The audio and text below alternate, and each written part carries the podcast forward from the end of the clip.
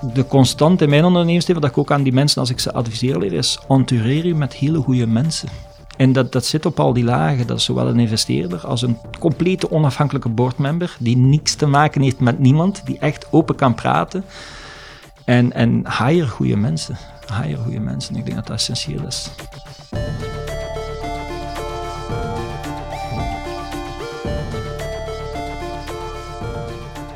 Welkom bij Health Nerd, een podcast op het kruispunt van zorg, technologie en ondernemerschap. Mijn naam is Tom Raakleers en dit is de Health Nerd Podcast.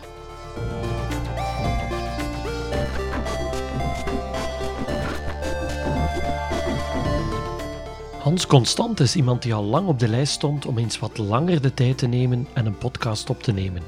Maar agendaafspraken en het leven in het algemeen kwamen er steeds tussen tot nu. We vonden meer dan een uur de tijd en hadden een lang gesprek over ondernemen, data en impact. De rode draad in alles wat hij doet. Of het nu zijn ondernemersavontuur als founder van On2Force is, als de bezieler van de Belgian Health Data Authority of Agency ondertussen, of binnen zijn nieuwe startups Medex en Fakir. Een man met vele petjes, maar hier spreekt hij als zichzelf, zijn persoonlijke drive, gewoon als Hans. Dus neem niet alles wat hij zegt als spreekbuis voor de Belgische overheid of als aandeelhouder van gelijk welk bedrijf, maar van mens tot mens. En het raakt soms diep. Het verlies van zijn zoon, of meer recentelijk de ziekte van een goede vriendin. Hierin vindt hij de moed en de energie om verder te gaan. Eén patiënt tegelijk. Geniet van deze aflevering van Health Nerd, die met Hans Constant.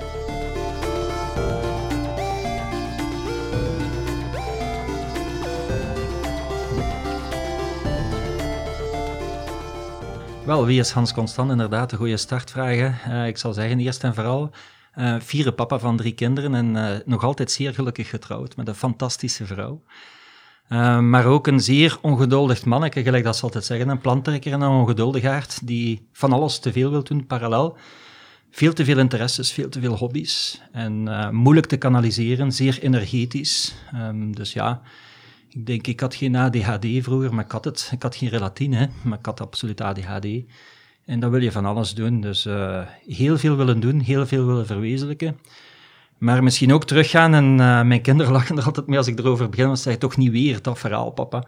Maar het zit zo in mijn genen. Dus ik ben in Afrika geboren eigenlijk, hè, in Congo. En ik ben eigenlijk met malaria geboren. Dus ik ben heel ziek geweest. En ik weet niet, uh, mijn vader zegt dat ik was van, dat was uh, dokter Stupin, een Russische arts in Congo.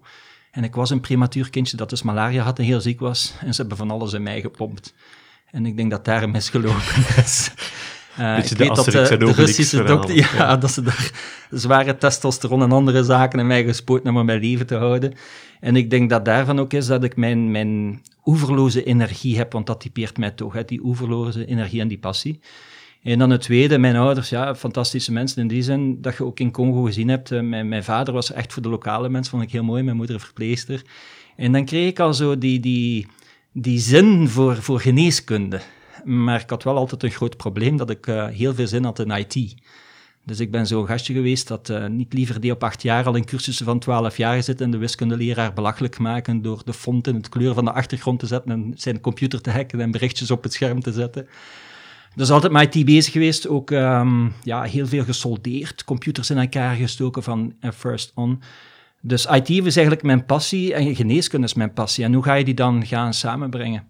En dan na mijn studies ben ik eigenlijk geneeskunde gaan studeren.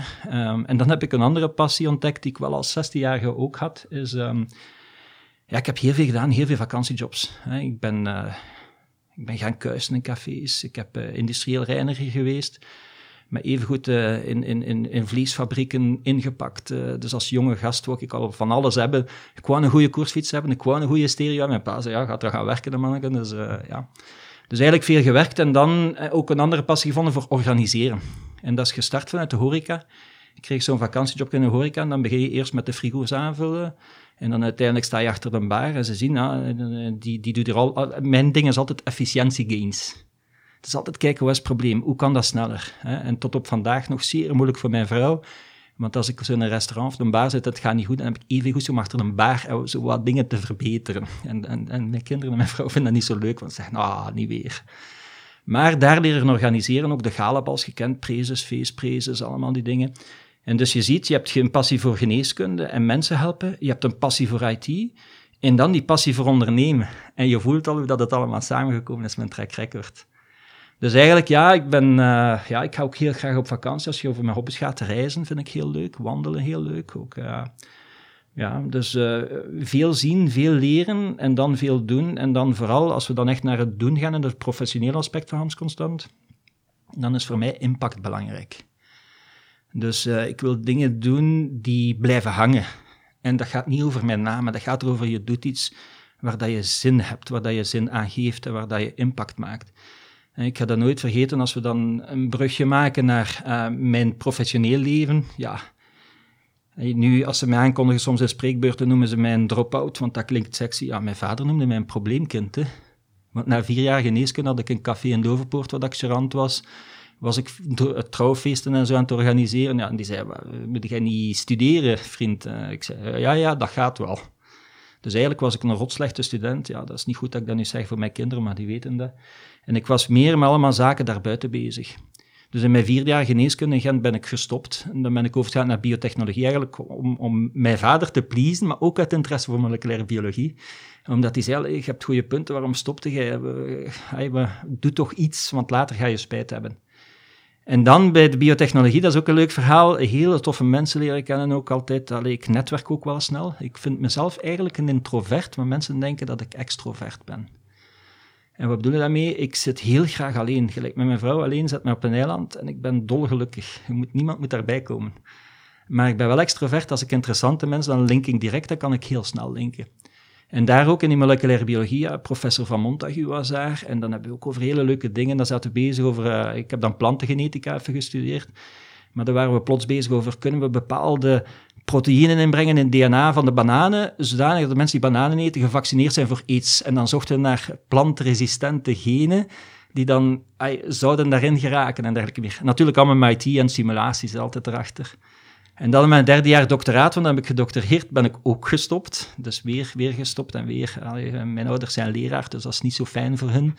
Dan stopte ik telkens en dan was ik weer met andere dingen mee. Zeiden, ga er nu ooit een keer iets afwerken? En ik zeg, ja, maar dat, dat staat onder rails, dat is weg. Die, die trein is aan het bollen, dus ik kan het volgende doen. En dan eigenlijk ben ik uh, drie jaar consultant geweest. Dat was wel leuk uh, in IT. Dus dat was dan data-analyst-architect. Want eigenlijk de IT die ik deed was allemaal als autodidact. Dus ik leerde mijn eigen coderen. Ik zocht van alles op. En vroeger was dat nog op mijn boeken. Hè. Nu gaat het al veel vlotter. Maar ik had een hele stapel boeken die ik doorwurmde, alles probeerde. En eigenlijk dacht ik van verdorie, in mijn doctoraat had ik daar een toeltje geschreven dat dan plots heel veel gebruikt werd. Het was een binair patroon van DNA dat ik uitgevonden had. Dus ik had DNA, dat zijn maar vier lettertjes in twee bits gestoken in plaats van ASCII-codes in een database. Dus mijn antwoord kwam in een seconde, omdat dat binair zoeken was. En die patronen ook palindromen zoeken in DNA en zo. Dat was eigenlijk mijn start. En dat allemaal in IT steken. Maar dan dacht ik van, ik mag dat hier in het weekend zo een keer tussen de soep en de patatten. Want eigenlijk was ik vooral met mijn DNA bezig en PCR-analyse en zo. En dan werd dat gebruikt en dacht je van, damn, dat is hier gewoon uit boeken even tussendoor gemaakt, gecodeerd. En dan ben ik geswitcht om eigenlijk software engineering bij te studeren, dat heb ik dat ook gedaan. Omdat ik dacht, als je zoiets maakt en wordt wereldwijd gebruikt, dan zou je dat toch beter degelijk doen en niet vanuit de boekjes tussendoor. En dan ben ik eigenlijk uh, drie jaar consultant geweest uh, in IT, allemaal projecten gedaan. En mijn laatste project was er eentje bij Eli Lilly in Mont-Saint-Guibert. En dan was dan eigenlijk uh, gaan kijken van, ja um, de analyse van de bioinformatic tools gaan uitkuisen. En daar ben ik dan als consultant een aantal maanden geweest, hebben ze mij uitgekocht en zo is mijn carrière dan in pharma. En daar heb ik de eerste keer in mijn leven, denk ik, professionele stabiliteit gevonden. Dus ik ben daar twaalf jaar gebleven. Waarom? Dat was een Amerikaans bedrijf in Indianapolis veel geweest. En die managers daar hadden mij eigenlijk snel door. Dat was de eerste keer dat ik mij begrepen voelde, uh, professioneel. Want die zeiden, Hans, we gaan proberen elke zes, negen maanden u iets anders te geven, want dan zijde jij gelukkig. ik zeg, ja, ah, jij begrijpt mij. En het fantastische is natuurlijk dat ik dan bij jullie eerst in de bioinformatica, dan de cheminformatics, dan toxicologie, dan clinical trials, van alles geleerd heb. En zo eigenlijk de hele drug discovery geleerd heb van binnenuit. en in Indianapolis ook, de laatste tool die wij gemaakt hebben, was dan eigenlijk, en ik mag dat vertellen, dat is een, een volledige value cycle tool. Dus eigenlijk gaan kijken van waar spenderen we het geld met die 35.000 man en hoeveel medicijnen moeten we op de markt hebben, dat is dan plots economisch, om eigenlijk die investeringen te gaan verduidelijken en te gaan, te gaan confirmeren waar moeten we investeren. En dan ben ik echt in die health economics ook een tijd gegaan, een jaar en een half, en daar geleerd. En zo gegroeid en heel veel geleerd. Dus dat was een fantastische tijd. En dan terugkomen naar, naar wie dat ik ben. Dus ehm, ehm, ik heb ook een kindje verloren. En, en dan was ik de wereld toen al aan het rondreizen als een zogenaamde expert. Hè, in, the land, in the land of the blind, Captain One is King. En dan kon ik mijn eigen kind niet helpen. En dan voelde ik van, verdorie, ik ben hier al acht uur bezig, twee dagen na elkaar, 16 uur, 24 uur en ik slaap niet. Ik zoek, ik google, clinicaltrials.gov, uh, synoniemen vinden van die ziekte, kijken of er geen in de buurt zijn, zijn er ooit al ergens genpanels geweest, enzovoort, enzovoort. En dan vonden wij wel de leuke dingen en dan dacht ik van, de mensen die het niet kunnen, how about them? En dat is eigenlijk de insteek geweest, dat ik zat dan toch thuis uh, een tijdje, als je zoiets meemaakt natuurlijk, dat was uh, wel zeer impactvol familiaal. En ja, s'avonds kon ik niet slapen, dus ik ben gewoon beginnen coderen. En dat is eigenlijk het begin van het verhaal dat jullie ook kennen, Ontoforce. Hè. Daar ben ik nog altijd een zeer fiere founder van, een prachtig verhaal. En dat was eigenlijk van hoe kunnen we al die data makkelijker bijeenbrengen, zodat mensen sneller iets vinden en degelijker iets vinden met die semantische laag. Dat is dan een technisch aspect dan heb ik tien jaar in het Tonteforce verhaal, elf jaar gedaan. Dan ben ik daar weggegaan naar, naar het scale-up verhaal. Heb ik daar gezegd van, ja, kijk, die patiënt, die innovatie staat centraal. En andere mensen deden veel beter het CEO-verhaal dan mezelf. Want ik ben de founding CEO, de innovator, de, de inspirator. En op een zeker moment moet je rinsen en repeat, moet je schalen. Dat, dat zijn andere mensen hè, die dat beter kunnen. En dus daar ben ik dan aangeland, februari. En dan heb ik een, een tijdje, ja, inderdaad, dan was ik on the market. Eerst en vooral had ik mijn vrouw beloofd van een tijd niet te werken. Uh, maar die lachte al met mij van, uh, ik ken u goed genoeg, je bent een onnozelaar. en uiteindelijk heb ik wel wat werkjes gedaan, dat was wel leuk. Er waren eindelijk een paar dingen in het huis die afgewerkt waren. Een keer een goot die deftig opgehangen was en zo, want dat hing er ook al zes jaren. En dan, uh, ja, dan kreeg ik wel veel telefoontjes. En dan had ik eerst een hele interessante aanbieding. Ik vond dat zeer interessant van grote pharma. Uh, en dat was dan in headquarters, dus dat was Amerika of in Basel. En dan, dan was het eigenlijk voor globaal mee te helpen om de data science uit te bouwen. Dan dacht ik van fantastisch, want daar heb je middelen, heb je grote bedrijven, kun je fantastisch doen. Maar daar ook weer aan gevoeld, de familiale aspect. En mijn vrouw is eigenlijk de slimme madame, die zei tegen mij, maar je kunt dat niet, je kunt niet in zo'n groot bedrijf, je kunt dat niet meer aardig. Je bent, je bent ondernemerschap gewoon, je bent snelheid gewoon, je bent beslissingen, snelle beslissingen gewoon. En dan heb ik uiteindelijk die job niet gedaan. Ik zat echt in de laatste rondes van, van twee bedrijven om dat te doen, globaal. Heb ik dat niet gedaan. En dan uh, een ander aspect was dat uh, bepaalde mensen in de politiek, en ik ga de naam noemen, Brieux van Damme, had ik altijd leuke contacten mee. En dat was nog tijden van kabinet de Blok. En die had gezegd, er is hier een project, uh, wij moeten niets doen. Je weet dat die European Health Data Spaces eraan komen en België aan het positioneren. En er is hier ergens een visienota, kun je daar eens naar kijken? Ik zeg natuurlijk brieven met veel plezier. En dan ben ik naar binnen kijken en ik vond het fantastisch. Ook mij gaan verdiepen in die European Health Data Spaces, wat komt eraan? En ik was daar eigenlijk direct wel redelijk verliefd op, op uh, wat dat ze toen op dat moment nog de Health Data Authority noemden. Want eerst was het de HDA Health Data Authority. En dan heb ik mijn advies gegeven, uh, mijn rondes gedaan, stakeholders geïnterviewd, dan een werkpakket, omdat ik zei van, ja, een visienota is één, maar hoe ga je dat omzetten in iets werkend? Heb je de capacity? Hoe ga je die capacity bouwen? En dat is niet, capacity is niet alleen servers en frameworks en software, maar is ook de mensen. Hè. En ja, dat advies is uh, dan in die mate geëvolueerd als ze mij vroegen om programmanager te worden van de HDA. Dat heb ik dan eigenlijk fulltime, zo goed als fulltime opgenomen in februari vorig jaar. En daar zit ik nu nog altijd in. Dus dat is denk ik 80% van mijn tijd. Maar 80% van mijn tijd is nog altijd uh, eh, 200% van anderen in tijd. Dat is ook een probleem dat ik heb. En daarmee, en dat, dat, is een fantastisch verhaal, omdat ik eigenlijk, eh, weet je wat, veel mensen klagen aan de kant. En nu had ik eigenlijk eens de kans om in het systeem te zitten. Uh, ik wil het niet negatief noemen, maar ik dacht zo van, ah, ik ga nu een keer in die Death Star gaan kruipen en ik ga daar een keer in gaan zitten en, en, en dingen proberen veranderen. En dat is redelijk goed gelukt. Uh, in die zin dat uh, de Health Data Agency is gestart eigenlijk uh, vanuit die visienota met alle stakeholders van het veld. En dan uh, de founding fathers van die Health Data Agency zijn dan eigenlijk uh, Recief, KCE, de FOT en de FAG, hè, on, onder de hoedanigheid van het kabinet die dat wilde. En dan zijn we dat beginnen uitbouwen. En eigenlijk, ja, ehm, ik zei het net, ik had die job in een grote pharma niet aangenomen, omdat dat een grote tanker is. En als je naar links wilt gaan, ja, die boot wil dan wel naar links gaan, maar dat duurt een tijd. Die blijft even rechtdoor varen en al die mensen moeten akkoord zijn om naar links te gaan, andere snelheden. En je kunt je boom niet verkleinen om door een smal kanaal te gaan. Allee.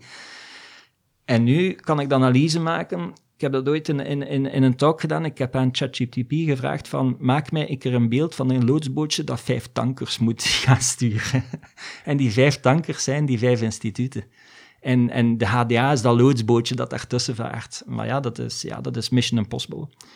Ik weet, vorig jaar in juni was er een uh, prinselijke missie naar, naar de US. En dan heb ik op een panel gezeten en de HDA toegelicht. En ga dat eigenlijk niet vergeten, omdat dat was super interessant voor de mensen op de eerste rij en daarna. En die zeiden van Hans, de passie en hoe dat je dat vertelt is fantastisch.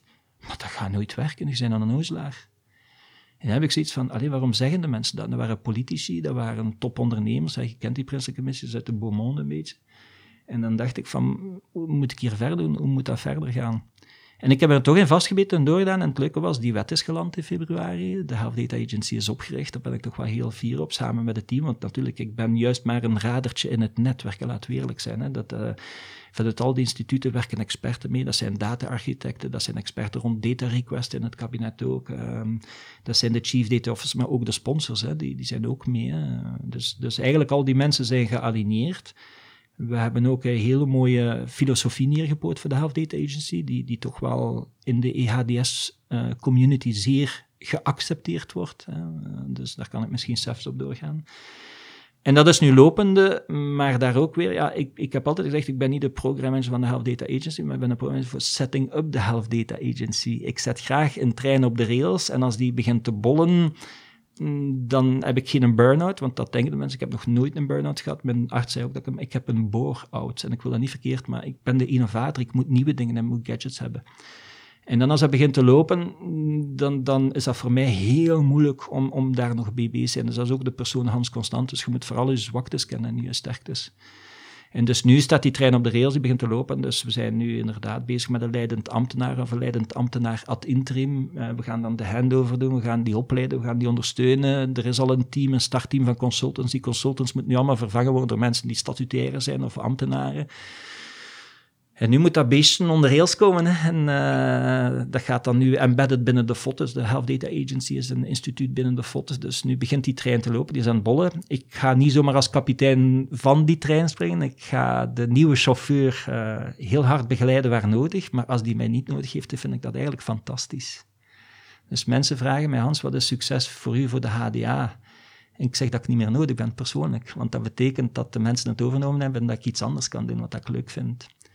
En het tweede succes is natuurlijk van, ja, dat dat instituut eigenlijk eh, het radernetwerkje is tussen alle data in België met gezondheidsgegevens en dat die, dat versneld en verbeterd is secundair gebruik van data hier. En dan nu, om af te ronden met een hele lange intro over de persoon Hans Constant en uw eerste vraag. Um, ik ben ook met een paar starters bezig, dus dat was eigenlijk, dus één was binnen zo'n groot bedrijf, omdat ik eigenlijk die twaalf jaar bij Eli Lilly toch wel heel gelukkig was hoor. Natuurlijk met veel frustraties, maar ik leg dat bij kinderen uit als ze studeren ook. Ja, het is, eh, werk is niet altijd allemaal fun, hè. Uh, dus er zitten ook stukken in dat je niet graag doet, die je ook moet doen. Um, dus ik heb twaalf jaar en dan dacht ik van, mm, in een pharma zo, met die budgetten en die mogelijkheden, wat je ziet in data iets kunnen doen, dat, dat is toch ook wel impact, denk ik. Als je dan echt medicijnen kunt accelereren in die pipelines en, en daar gigantisch veel mensen mee kunnen helpen, ja, dat, dan, dan ben ik zeer gelukkig. De HDA is op pad gekomen, dat is dan België op het pad zet. Dat vind ik eigenlijk heel leuk. Uh, ook allee, hoe fantastisch om te zien dat bij het kabinet de, de minister uh, Nick Marlie, ik heb ongelooflijk veel respect voor Nick Marlie als e-health advisor, dat hij verwezenlijkt, dat hij blijft met zijn grenzeloze energie erop pushen. En de HDA is maar één projectje, hij heeft er zo verschillende, dus I don't want to have his job, Nick, je weet dat. Maar dat is fantastisch dat die mensen er zijn en pushen. Uh, natuurlijk, de systemen zijn de systemen, dus daar, moet, daar moeten we mee leren leven. Dus in de FOT werken voor mij is moeilijk, omdat ik een zeer ongeduldige persoon heb die, die vrij veel autonomie en snel wil gaan. En dat werkt minder, uh, maar dat ligt aan mij, dat ligt niet aan de FOT, laten we duidelijk zijn. En die tankers kun je niet iedereen van boord gooien als enige kapitein, zowel in de machinekamer zitten als van boven. En, dat, dat gaat niet, hè. Dus het is inherent aan het systeem, ik wil dat toch verduidelijken. En dan uh, in parallel was ik bij iMac start En uh, ja, ik ben die initiatieven in België vind ik eigenlijk fantastisch. Je hebt BioHealth Innovation, uh, ja, je hebt InfoCare, je hebt iStart, je hebt andere zaken. En toen dacht ik van, ja, misschien moet ik in een paar van die bedrijven investeren, nu dat ik dat kan. Ehm, misschien moet ik daar ook adviseren. Dat doe ik met veel plezier. toen ik naar jullie heb ik nog een start-up gebeld, een half uur, die een beetje in de problemen zit. Ik ga ze niet vernoemen. En het zijn een dertiental start-ups die ik help. En dan proberen te adviseren over sales, over investeringen, dilutie, exits, uh, founders die niet overeenkomen. Uh, te veel focus op tech, te weinig op sales en tractie. Uh, die product market gaan vinden vroeg genoeg en niet later. Dus dat doe ik ook heel graag. En daar help ik nu ondernemers bij. Um, ja, een dertiental bedrijven op dit moment. Ik weet niet of dat ongeluksgetal of geluksgetal 13 komt, want het zijn er 13. En dan, aard van het beestje, uh, ondertussen drie nieuwe uh, bedrijfjes opgericht. Um, eentje heel belangrijk, en dat gaat nu in september meer en meer naar voren komen, is Fakir.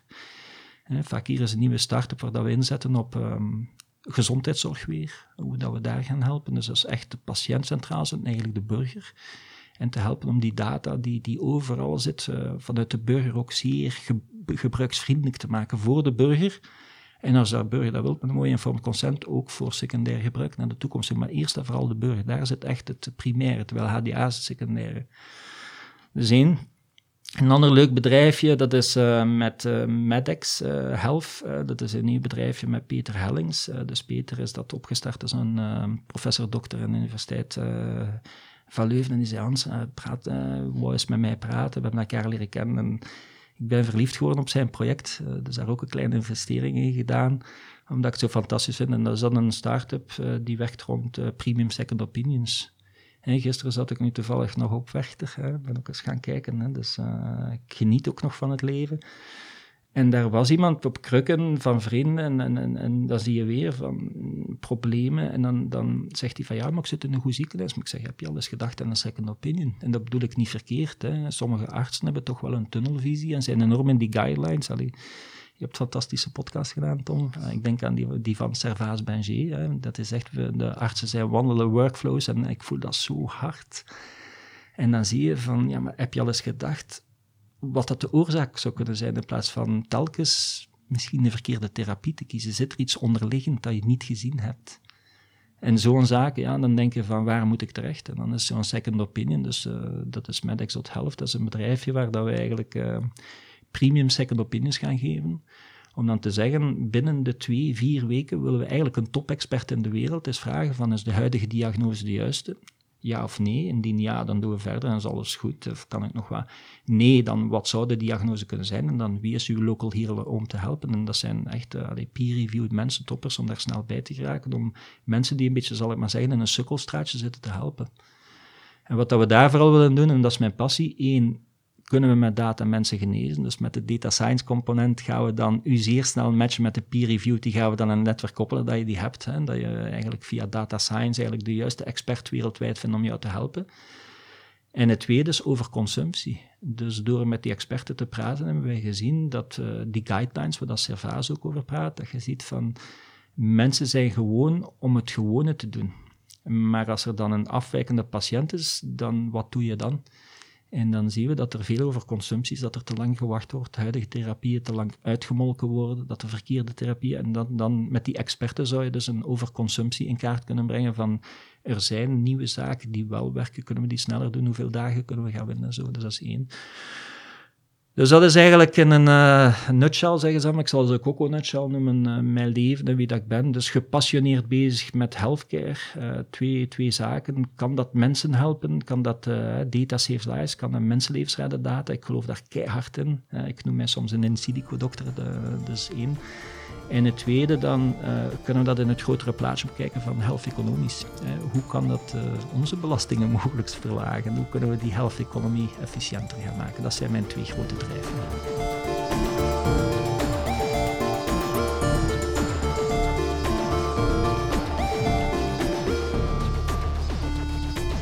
Het verhaal dat je net vertelde van het verlies van jouw zoon heeft als mens ongelooflijk veel impact gehad, kan ik mij uh, inbeelden.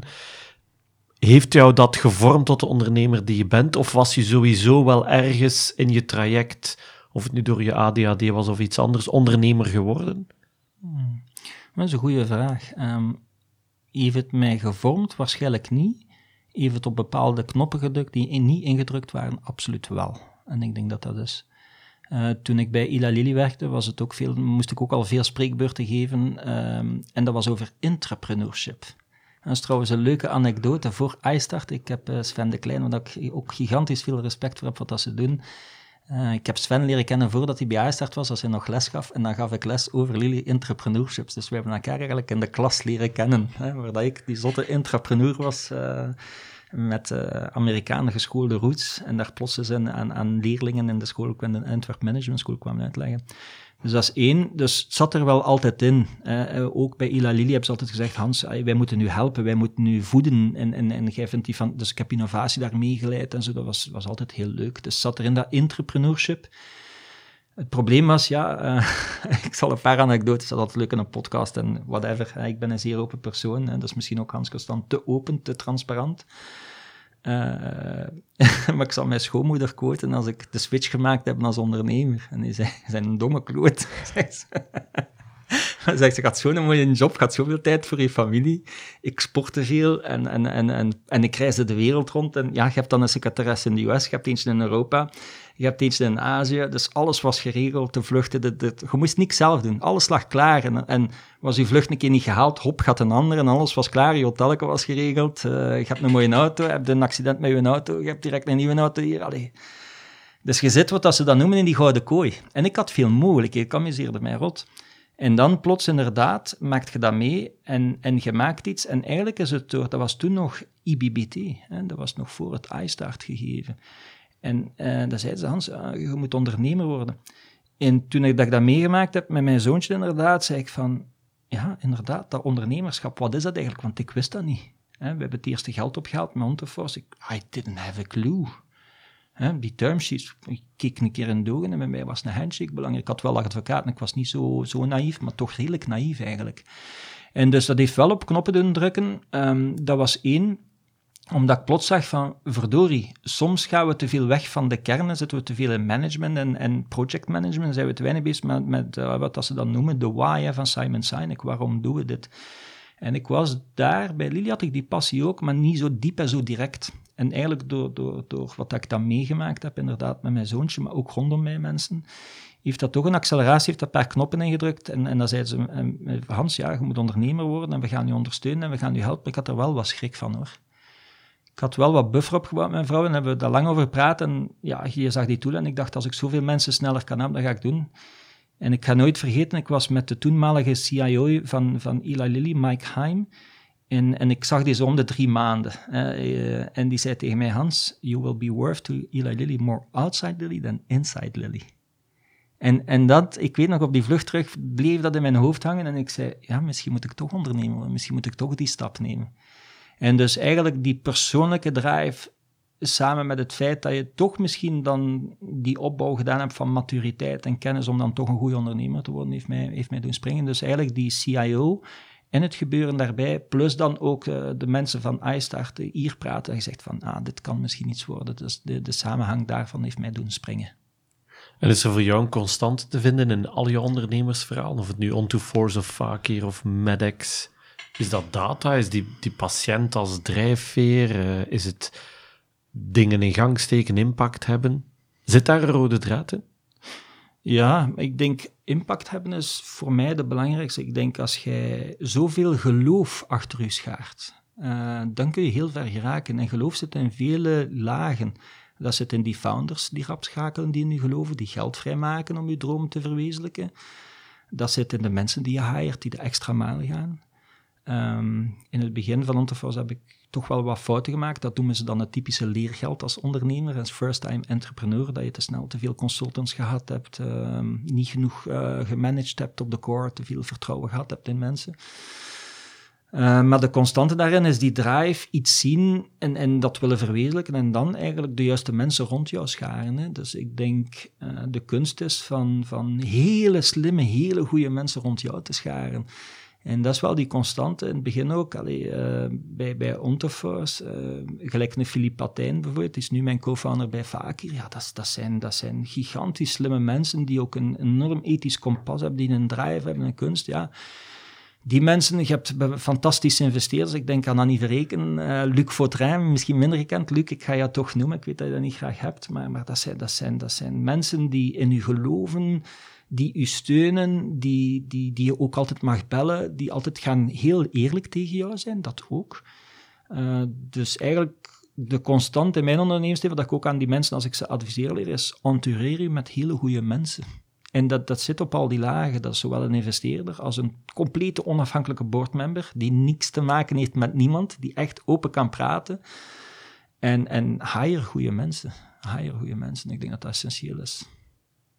Is voor jou de mens in de onderneming belangrijker dan wat de onderneming doet? Bijvoorbeeld als er iemand contacteert, en er zullen er veel zijn uh, die je contacteren, maar ik zit met een ideetje en honderden goede ideeën. En waarom zeg je op een bepaald moment, ja, ik ga me hiermee achter committen, versus één idee of een ander? Dat is ook een goede vraag. Uh, ik heb die vraag al een paar keer gehad. En inderdaad, ik krijg veel vragen en ik denk dat ik één tot twee start-ups per week spreek, nieuwe. En, en uit die start-ups probeer ik er tien te volgen. Ik zit nu aan dertien, dus ik wil het naar, naar beneden halen. En daar zit vaak hier Medex niet bij. Um, wat drijft mij? De persoon is een start. Ik vind ethisch kompas, correct zijn, eerlijk zijn. En eigenlijk heb ik die, die, dat geleerd op MIT toen dat ik ooit in het begin uh, in Boston was met Onteforce. Dat moet helemaal het begin geweest zijn, dat is 2013. Je weet, Monteforce haalden wij alle prijzen binnen. Ik denk ook omdat wij, de pitch was de pitch. Ik moest daar nooit niet zo maken, dat was gewoon een foto van mijn zoon. En daar startte het. Dus dat was, ik moest daar niet over nadenken. En ik had het geluk dat ik een farma-achtergrond had. Ik had het geluk dat we goede investeerders hadden. Ik had het geluk dat we goede technische... Ik had het geluk dat ik data science kende, die moleculaire biologie. Dus ik denk dat wij daarmee vlot pitchen. Economisch was ik ook wel goed mee. Maar waarom kies ik dan wie help ik, wie niet? Ik denk eerst en vooral de persoon, dus de drive, de passie. En ik heb zelf eens in een Shark Tank gezeten bij top investeerders. Dat was van, van MIT eh, in Boston, een Shark Tank. En wij hadden die gewonnen met Ontoforce. En dat was zo een persoon waar dan niemand kon bijgeraken. En, en ik, ik zat daar toen bij en ik zei, waarom, ik stelde hem dezelfde vraag die hij mij stelde. Waarom zou jij in ons investeren? En hij zei, Hans, there are three important things. Hij zegt, first and for all, excellence. Hij zegt hij, ik zoek excellentie. Dus als je mij zegt, ik ga mailen, dan mail je. Als je dat niet haalt, dan stuur mij een klein WhatsApp-berichtje van, ik heb niet gehaald om die reden. Maar doe dat geen drie keer uw mails, daar moeten niet te veel typo's in staan. Als er typo's in staan, zeg dan, ik heb dyslexie, ik schrijf typo's, sorry, en ik zal het laten corrigeren als het een officiële mail is. Als, u, als je zegt, ik heb een codebase, dan moet je die instant kunnen geven. Als ik 600 pagina's aan vragen stel, moet je die niet allemaal beantwoorden, maar zeg dan, die 10 kan ik u morgen beantwoorden, die 20 komen overmorgen. Uw code, dat moet goed zijn, uw mensen moeten goed zijn, lieg niet, zij open, ik, ik wil geen verrassingen hebben. En dat is die excellence. En het tweede dat hij zei, en de second thing, Hans, is greed. Eh, en ik zeg, wat u meent? En zegt hij, ja, zegt hij, wij, en dat waren natuurlijk nog de angel investors, maar dat is iets anders in Amerika dan hier. En hij zei, greed, zegt hij, ik moet geloven dat je een nieuwe unicorn wordt. Ik moet geloven dat als ik u een miljoen geef, dat dat 100 miljoen kan worden. Zegt, ik weet dat niet waar is, maar ik moet geloven. En dat is die greed. Um, eigenlijk, uh, ze willen dingen verwezenlijken, ze willen die impact zien. En het laatste was fun. En hij zei, ja, ik moet me amuseren, zegt als ik, ik, ik, ik voel uw passie, zegt ik vind dat fantastisch. Ik zit met een smile op mijn gezicht als ik naar u kijk, ik zou je papa willen zijn, zei En, en dat is die fun. Hij zegt, ja, wij moeten ook plezier hebben met u. Dan, dan, dan moet hier iets aangenaam zijn. En, en dat heb ik bijgehouden. Dat is bij mij ook een beetje, als ik praat met mensen en ondernemers, dan kijk ik van, is, dat excellent? Doen die mensen, zijn die correct? En ah, iedereen dropt een bal een keer. Als je tien balletjes in de lucht hebt, is moeilijk als ondernemer. Maar die excellence zoek ik. Dan zoek ik eigenlijk die greed. Maar als angel investor, ik heb een paar keer geïnvesteerd, een paar keer goed, een paar keer minder. Maar eigenlijk ben ik daarvan afgestapt. Dus ik wil investeren in mijn eigen bedrijf. ben er een beetje egoïstisch in geworden omdat als boardmember zit je soms te ver af, kun je niet gaan sturen en dan luisteren ze niet en dan is dat drie maanden en dan ziet je weer hetzelfde en, en je hebt daar zo geen vat op. Dus dat vond ik niet zo leuk. Um, dus, dus daar, greed is bij mij niet, maar greed zit bij mij in die impact. Ik moet zien van, damn, dat is hier echt wel een goed verhaal. Hier geloof ik in. Hier kunnen mensen mee helpen. Hier kunnen echt impact vrezen. Dus dat is het tweede dat ik zoek.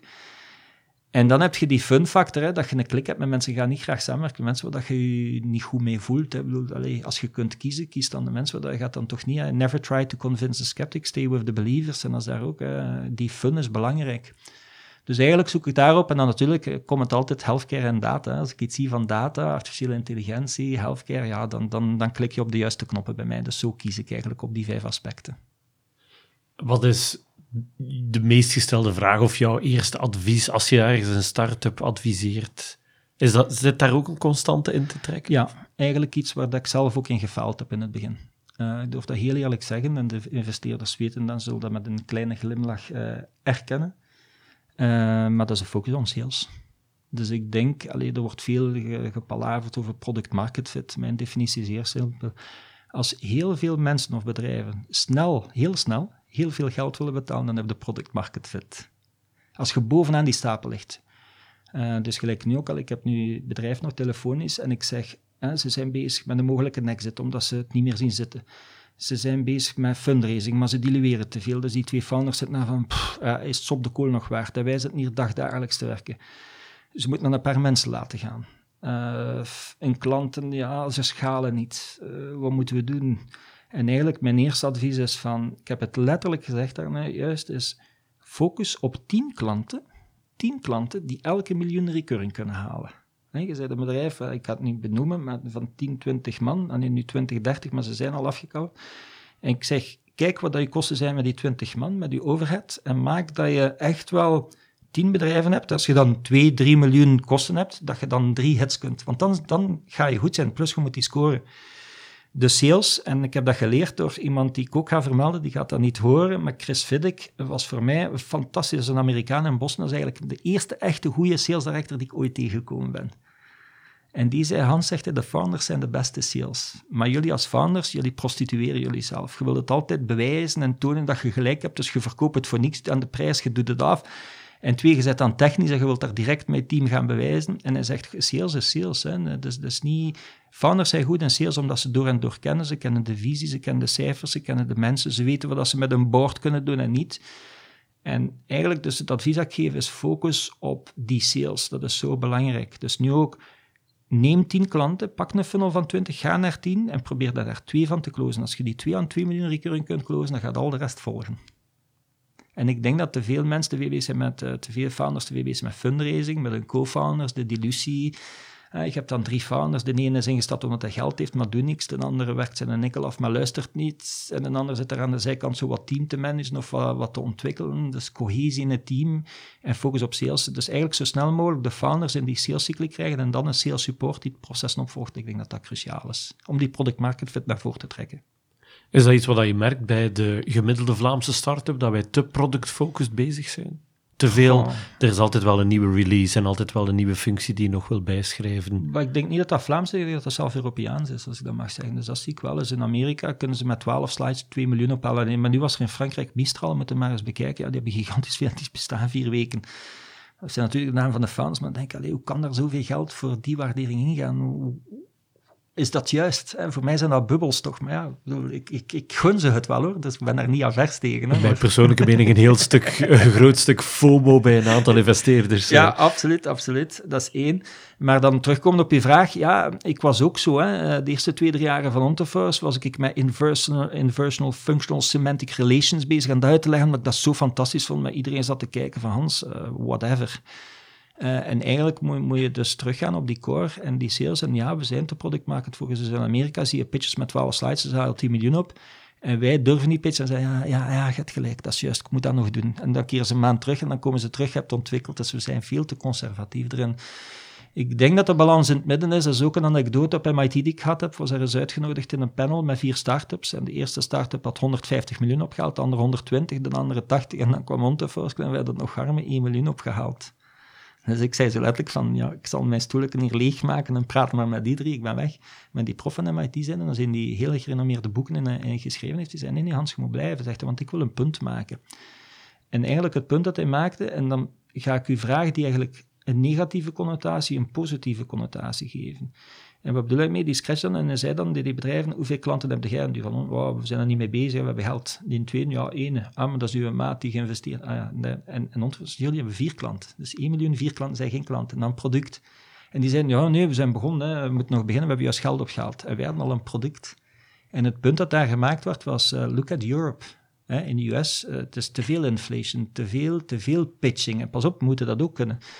En wij zaten daar eigenlijk met een product. Dus ik was toen de geek met een product die te weinig kon pitchen. Maar uiteindelijk hebben we daar dan wel op MIT gewonnen en toch veel, veel, veel, veel mensen leren kennen en, en daar heel veel tractie gekregen. Dus ja, wij Europeanen zijn te voorzichtig, we zijn te product-focused, uh, we zijn niet de beste pitchers, maar ik denk dat dat wel aan het veranderen is. En uh, initiatieven zoals Blue Health Innovation, Infocare, iStart, die helpen dan mee om die, die mensen, uh, we leren die pitchen en zo. En dat helpt wel in EIT Health in Europa ook. En EIT vind ik fantastisch om te helpen. Dus ja, te productfocus, absoluut. Beginnen we er al wat beter te worden, ja. Maar we moeten beter worden daarin, absoluut. En zie je ook de impact van geld, extern geld dan, en de focus daarop te veel hier in Europa doorschieten, waar we het een beetje overnemen van de Amerikanen. Als je geen 100 miljoen opgehaald hebt, dan zijn je niet goed bezig. Ja, ja, ik denk te veel alleen nu ook. Veel founders, hoeveel tijd steken ze in dat fundraisen en, en dat overtuigen en die due diligence allemaal. Dus ik denk dat we dat te veel doen. En het probleem in Europa dat je dan wel hebt, is als je dat dan in Amerika doet, gaat het sneller en grotere budgetten. En hier is het wat ze dan noemen dripfeeding. Hè. Zo 500.000, eh, een miljoentje, 2 miljoentjes. Ja, dan kun, als je dan echt een unicorn wil bouwen, dan gaat het niet mee doen. Hè. Dus ik denk dat we daar ook van die kant te conservatief zijn. Zit dat ook bij de investeringsfondsen dan, dat conservatisme? Ik denk het eerlijk gezegd wel, maar ik volg het nu al twee, drie jaar en iets minder eerlijk gezegd. Uh, ja, ik denk het wel. Ik ga terugkomen op Annie, Annie Verreken als investeerder. Zet acht die visie van, allee, we zouden zo'n vier startups moeten samenbrengen. Dat we zo echt een half data unicorn hebben. Hè. Uh, stel je voor, ik ga de naam niet noemen, maar dat, je vier mooie bedrijven, gekend, hè, dat je Linkscare, Ontoforce, Bingley en, en, en zo'n paar samensteekt, dat je een one-stop shop hebt en dat je dat kunt samenwerken, ja, dan kunnen naar buiten komen. Hè. En doen we dat dan niet omdat die algemene visie daar niet achter zit, of dat de individuele founders het... Uh, God, het zal een combinatie zijn. Het zal een combinatie zijn. Het is founders, valuatie, uh, ja, wat is mijn valuation, hoe stap ik eruit? En als je dan vier sterke founders vier sterke profielen, of acht als je er twee hebt, wie gaat wat doen? Wie wordt CIO, wie wordt CTO? En dan denk ik dat het begint, hè. dus dat zal wel meespelen. Hè. En ook de VC's die erin zitten, ga ik een buyout doen uh, of niet? ja, en welke waarderingen? En dat is zeer moeilijk dat heb ik een beetje opgegeven. Ik heb daar nog mee gespeeld met dat idee een tijdje. Maar is dat dan iets Europees dat we te hard vasthouden? Mogelijk, Liever een, een baas zijn van een hele kleine vijver dan onderdeel van een grote? Ja, dat is wel iets dat ik ook terugzie. Ook als ik, als ik met founders uh, babbel die in het begin zitten, dan zeg ik ook altijd bij Ontoforce, was mijn visie, ik heb liever 5% van een grote koek die sneller groeit dan vast te houden aan 80% en traag te groeien. Dus dat zeg ik, er is niets verkeerd aan om een gezonde KMO te zijn. En, en eh, te zeggen, ik haal geen geld op en ik pak wat grants en ik doe wat omzet en ik ga me met die en heel rustig bouwen. En dat verhaal van Amerika, het Silicon Valley verhaal, van we gaan veel ophalen, we gaan ons twee jaar opsluiten, een product maken en dan gelijk de Facebook de markt nemen en dan pas kijken we dat, of met Twitter en dan pas kijken we, ja, dat is niet onze stijl.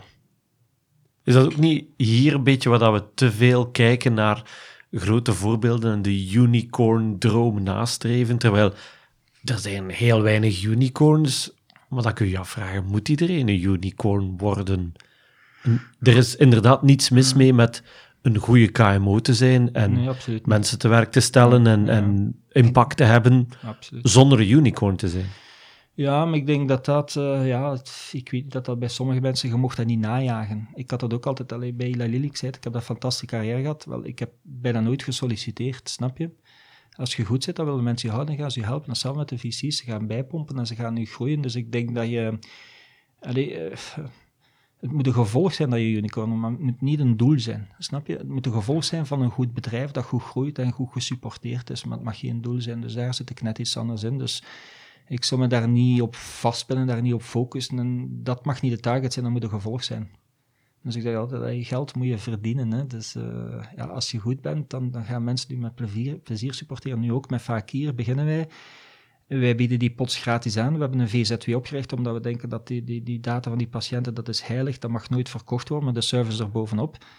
En we hebben een beetje het Drupal Acquia model, of het PDF-verhaal. De PDF, de pot met, met al je data is gratis. Je kunt dat downloaden, je kunt dat gebruiken, maar wil je daar fantastische dingen mee doen en daar echt mee gaan werken, ja, dan moet je hier en daar een tooltje kopen. Dan koop je de PDF Professional, betaal je daar 40, 400 euro van, afhankelijk hoe ver je wilt gaan. Hè. En zo kun je wel business doen. En dan denk ik van, nu ook, eh, dat heb ik echt wel afgeleerd. Vroeger was zo bij die pitches en een businessmodel en pricing. En dan, dan kwamen al, al die VC's en iedereen had een andere gedachte en daar werden zot van. En de ene zegt het zo, ik weet nog bij Unterfor zeiden ze, oh, maar niemand gaat dat kopen in een tool. En als ze iets gaan betalen, maximum 10.000.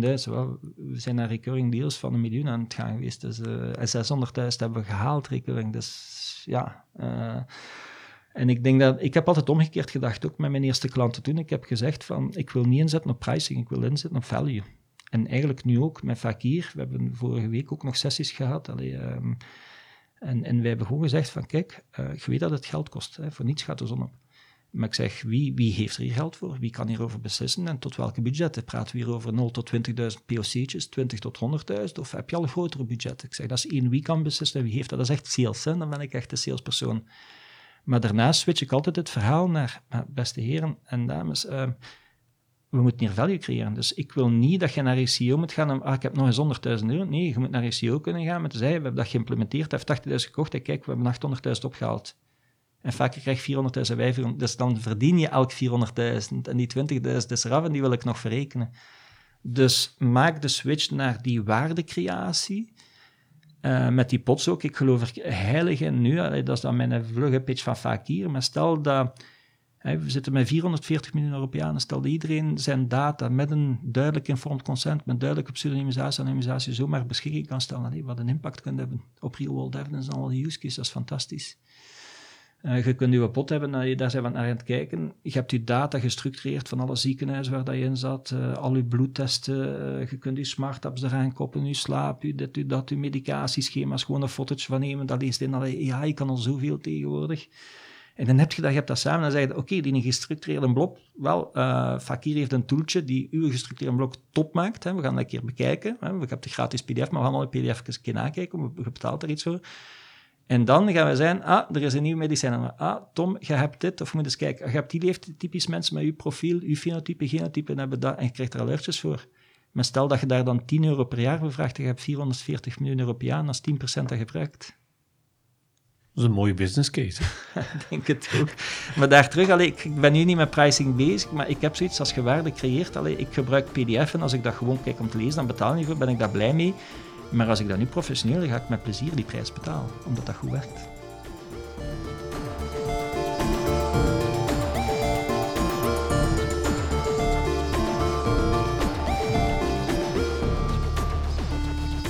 Is het volgens jou ook iets waar dat we dan als Europees continent te weinig visie rond hebben, wat de opportuniteiten zijn? Of voel je ook dat er uh, een, een, richting is ingeslaan rond real-world evidence, uh, secundair gebruik van medische data, waar dat toch iets in gang is geschoten? Absoluut, absoluut. Daar, daar ben ik nu blij dat ik Europeaan ben. Uh, ik ga je zeggen waarom was een persiflage die ik gemaakt had die een aantal jaren geleden is op een panel. Ook, ik ben soms te open en zeg ik soms domme dingen, maar wat. Uh, en toen vroeg iemand mij, maar Hans, wat, bedoelde dat Europa goed bezig is? Jullie zijn toch traag, je hebt geen geld, je bent conservatief. ik ben toen een, keer, een paar keer naar China geweest en dan zag je daar ja, gigantisch die snelheid, die ik weet nog dat ik mee geweest ben met zo'n economische mensen met de VOCA, heel tof trouwens. Um, en, en, en daar waren wij skelen op de jaren, werden ze overal op het podium en ik was beschaamd. Ik was beschaamd, in het diepste beschaamd. Want we kwamen daar bij de skill op de van China. Ja, die hadden al een toren gekocht. Daar, daar werkten al, hoeveel was het? Ik denk 20.000 man. en, ik stond daar met mijn hond voor van 20 man. Drie uh, nulletjes minder, ja, maar, zie, maar en, en, toen vroegen mij mensen, ah, oeh, je hebt in Amerika, je hebt dat. En ik zeg, kijk, als je nu teruggaat naar mijn akkoord dat ik je gezegd heb, gezondheid en data, dan zei ik, in, China, eh, in China heb je geen privacy, geen ownership. Dus uh, we hebben daar ook met Ontefors gekeken om te starten, maar die mensen zeiden, ja, maar we gaan die doen en we gaan u veel geld geven, maar de staat ziet alles. Dat is zo in China. Niet van de wereld, maar voor Chinezen. En wij dachten van, ah, we hebben dat dan maar niet gedaan. Dan het tweede was, als je dan naar Amerika gaat, alleen in China geen privacy, geen data ownership. In, in Amerika zie je al die verhalen rond Apple, Google, Amazon. Ze zetten allemaal in op health, al die big tech. Maar het lukt niet zo makkelijk. Hè. Google is gestopt, Apple heeft teruggegaan. En dan denk je, hoe komt dat? En dan, dan is mijn kort door de bocht analyse, privacy absoluut in Amerika, maar wie owns de data? En het zijn de techbedrijven. Eigenlijk, als jij bij Facebook, eh, dan, als je je foto erop zet en je delete je profiel, als ik nu op reis gegaan ben en ik heb een foto met een Ray-Ban op en ik zat in een kajak bij wijze van spreken, ja, dan gaan ze mij reclame over kajak sturen. Zelf als, mijn, als ik mijn profiel delete, want dat, ik betaal met mijn data, ik betaal met mijn gegevens. En dan weet ze, zelfs als ze mij niet meer mailen en ik delete het, weet ze, ah, 50-jarige eh, mannen met dat soort inkomen die Caucasus zijn, die kopen gemiddeld meer dat. Hup, en ze kunnen een sales gaan afstemmen. Dus je zei het product. Dus ja, je ziet data en dan denk ik van, dus in China, no privacy, no ownership. In de US denk ik, there is privacy, but ownership is in de big tech. En daar vind ik het fantastisch wat Europa doet. Dus ik denk dat we heel veel visie hebben. En ik zie dat ook in, in, in de kabinetten, er is echt veel visie. En dat is niet alleen bij het kabinet van den Broeke, dat is daarbuiten. dat, dat, dat, zit bij de MR, dat zit bij, bij Michel, dat zit bij de Croo, dat zit overal. Dus dat vind ik fantastisch. En dat is denk ik geïnspireerd door de European Health Data Spaces waar dat ze zeggen, oké, laten we het nu eens anders doen. Laten we nu zeggen, hè, China no privacy, no ownership. De US privacy but no ownership. En laten we nu zeggen, ah, ownership en privacy. En dat komt dan in die core van de Europese Commissie, dat je zegt van the citizen in control of their data. En not, not just the patient, the citizen in, want de European Health Data Space, dat is de data space, dat is een volg op GDPR. GDPR, the right to be forgotten en veiligheid over je data. Dus als jij mijn data hebt, wil ik daar alles voor weten. Als ik u niet vertrouw, moet je alles wissen. European Health Data Spaces, ja, dat gaat nog wat verder. Hè. Van, wat kan je doen met die data? Kunnen we die data economy maken? En dat vind ik het leuk. En daarmee met Fakir denk ik dat we echt, echt op het juiste moment in die markt zitten. Dat is eigenlijk de burger terug in controle van zijn data. En dan wil ik terugkomen op een use case die ik heel graag zou toelichten, waar ook mijn passie zit. Uh, ik heb nu een patiënt, 23 mei, beste vriendin van mijn vrouw. Ik ben ook heel bevriend. GDPR-wise gaan we ze Olivia noemen. Ik heb dat ook geleerd van de Reggie van Servaas, dat we een naam nemen. Dank u, Servaas, voor alle nuttige tips en alle inzichten. En ook als je dan de vorige podcast van Carlien Hollanders neemt, hè, daar heb ik echt naar geluisterd. Ik heb naar veel mensen doorgezegd, hier moet je een keer naar luisteren. Ik zeg, dat, dat is nu een keer in de core van wat dat er, sorry, misloopt. En ik heb het nu zelf, dus het is zo in my face, want 23 mei, ik ben met die HDA, ik ben met Fakir bezig, en, en, en in 20 mei al, het was bij moedertje, zag je al ervoor, dus die vriendin heeft eigenlijk al van 2007 MS, ik heb die ook in de hackathons gebruikt bij Blue Health, weet je nog, en dan hebben we daar tools voor gemaakt, dat was in 2021, omdat we zeiden van, hij is zo binnengekomen in een lokaal hospitaal die kan dat niet analyseren. Ze dachten eerst een braintumor en dan bleek het mogelijk zijn met ze. ja, maar wij kunnen, we hebben hier geen MRI, we kunnen dat niet behandelen, we hebben geen experten. Ga naar een universitair ziekenhuis. Ze is naar een universitair ziekenhuis gegaan. En dan zat ze daar, inderdaad, juiste diagnose, relapse remitting multiple sclerosis. Juiste diagnose opgestart en zo. En dan was ze eigenlijk vrij stabiel. Maar zelf voordat ze in het lokale ziekenhuis was, wij kennen Olivia heel goed. En, en, en dan zag je inderdaad, ze kon goed schaatsen, maar plots kon ze niet. Ze wist zelf niet dat ze haar schaatsen moest aandoen. Uh, bij eten, we zijn samen in Lissabon op reis. Plots zei die rare dingen, die kon haar naam niet meer schrijven. En dan zei oh, ze is even vermoeid. Maar dat was niet zo, dat was toen al DMS. En dat is een punt dat ik echt wil maken, waar dat moet veranderen, is early detection en prevention. En dat vergeten we te veel in healthcare. En dat moet data gedreven zijn, want eigenlijk hadden we toen al symptomen kunnen zien om het veel vroeger vast te stellen. Nu, 2007, uh, ze heeft dan een medicijn genomen, Tisabri, heel stabiel, heel goed. Maar dan bleek bij Tisabri, is er als je een bepaalde infectie hebt, is dat echt wel dodelijk en zeer gevaarlijk medicijn. En dan is ze op een ander medicijn gegaan en daar is het weer beginnen mislopen. En dan, dan wou ze terug op het vorige medicijn, als ze goed bij was. Dan is COVID ook gekomen, dus ik denk dat daar mogelijk, maar we weten het niet. En plots in mei is hij heel hard achteruit binnengaan. Die zat dan in uh, psychiatrische uh, instellingen. En dat gezegd dat uh, Olivia, dat is een vrouw, dat is een verstandige vrouw. En die zei, ik zit hier niet thuis, Hans. help mij, alsjeblieft, ik zit hier niet juist. En haar, man ook tegen mij, Hans, kun jij helpen? En jij zei, een data en je weet, ik weet niet wat ik moet doen. Denk aan Carlien. Hè? What if you don't have somebody? Als je niemand hebt die ermee weg kan, ben je dan... Allez, dan, dan heb je geen oplossing. Hoe erg is dit voor die mensen? En ik ben er in mei terug mijn tanden beginnen inzetten. En ik heb uh, R-dossiers gedaan, hè, gelijk dat Carlien ook zegt. Hè, 223 pdf's. En dat zijn pdf's, dat is geen data, hè, dat zijn de ontslagrapportjes. Ik wil de data zien. Welke medicatieschema's heeft ze gehad? Uh, hoe is haar gewicht gegaan? Uh, haar bloedwaarde, CRP, is er naar beneden. Is er een infectie of niet? Is er een blijvende infectie? Hebben ze die niet gevonden? Dus ze heeft dan in Sint Lucia gezeten, dan heeft ze in Kortenberg gezeten, dan is ze even opgenomen in, in nu zit ze in Gent. Allee. En, en dan, ik zat thuis en dat is echt uh, het weekend van einde mei. En dan dacht ik van, verdorie, ik ga nu een keer alles downloaden. Ik heb ChatGPT, NLP er allemaal op losgeladen. En ik ben beginnen zoeken in één patiëntdossier weer een close friend. En dan is dat zo in your face. Uh, we hebben dan dingen gevonden. Ik ben dan beginnen mailen. Dan mail je naar de professoren en de artsen. Die zijn dan niet blij. Dan zeggen ze, wie ben je? Jij bent de echtgenoot niet. Mag je mailen? Dan ben ik ondertussen mantelzorger aan het worden. Omdat ik dan een legale onderbouw heb. Allee, dat duurt dan twaalf weken. Maar die persoon heeft vier weken te leven. Dus binnen twaalf weken krijg je een certificaatje om te helpen. Ze is al dood. Dank u, beste mensen. Zie je? Dus die processen zijn allemaal dan plots in your face. Van, ay, dat is toch zo moeilijk niet, dat moet toch kunnen verbeteren. Dat moet toch geen twaalf weken duren. Hè? En dan vind je zaken en uiteindelijk ja, zijn we bijna in palliatieve gegaan. Dus dan moet je plots aan een 44-jarige vriendin gaan nadenken over gaan we in palliatief of niet. Uh, ze heeft dan een tweeling, waar ik dan Peter van ben, mijn vrouw Meter. Uh, dan moet je aan zesjarige kinderen gaan zeggen van, ja, uw mama wordt een sterretje aan de hemel. En dan plots vinden ze toch iets, uh, door de druk die gezet wordt op het systeem van buitenstaanders, en uiteindelijk zijn ze nu in compassionate use een heel medicijn aan het opstarten, omdat ze auto-immune encefalitis heeft boven die multiple sclerose. En nu zijn we aan het kijken, dat is vorige vrijdag opgestart en nu gaan we kijken wat dat helpt. En dan weer, dan zeg ik tegen die professoren, ik zeg, zou je een MRI kunnen nemen bij start van, van, van die medicatie, zodanig dat we kunnen vergelijken? Want je hebt nu, dat gaat weer alles maskeren. Nee, dat doen we niet. En ik snap, dat moet geen overconsumptie zijn, maar daar ook weer, alleen, er is data. Wij zitten bij haar. Ze is nu, ik, ga het zeggen, ze is nu in een bijna vegetatieve status. Dus die is bedlegerig, incontinent, kan niet meer slikken, zit met de maagzonde, kan met moeite nog ja zeggen, sinds drie dagen geen ja meer zeggen, dus ze gaat continu achteruit. Maar mijn vrouw en ik, en, ook haar man, wij zitten daarbij, wij observeren, we zien dan bepaalde patronen van drie minuten dit, de ademhaling, en dan tot ze reageert, maar ik kan dat begrijpen, die artsen en verpleegkundigen maar die zijn zo blij dat ze zeggen, ah, je schrijft het allemaal op, geef ons dan een keer. En we beginnen aan het integreren. En eigenlijk stomme dingen, hè, de WhatsApp-berichten tussen, we zijn gaan terugkijken, ik heb de WhatsApp-berichten ook genomen tussen mijn vrouw en haar, dat zijn twee beste vriendinnen, dus die, en ze zegt, ja, ik heb flanelle benen, maar niemand luistert naar mij, dus ik heb geen depressie, ik heb geen psychose. En eigenlijk hadden we al die signalen moeten kunnen opnemen, misschien in een machine steken en zeggen, nee, nee, het is niet psychose, maar ze hebben dat symbool en allemaal gegeven en haar eigenlijk platgespoten, dus ze kon niet meer reageren.